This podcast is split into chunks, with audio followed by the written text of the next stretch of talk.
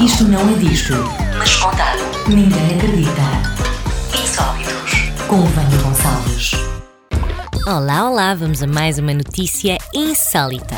Apresentadora de TV confunde primeiro vacinado contra a Covid com o escritor Shakespeare. É um dos escritores mais importantes. Para mim, a maior referência da língua inglesa, disse Noélia Novilho em direto. Uma apresentadora de TV argentina confundiu a primeira pessoa vacinada contra a Covid-19 no Reino Unido de seu nome William Shakespeare com o famoso escritor e dramaturgo britânico do século XVI com o mesmo nome e anunciou a sua morte mais de 400 anos depois. Eu diria que é bastante fácil de confundir, não?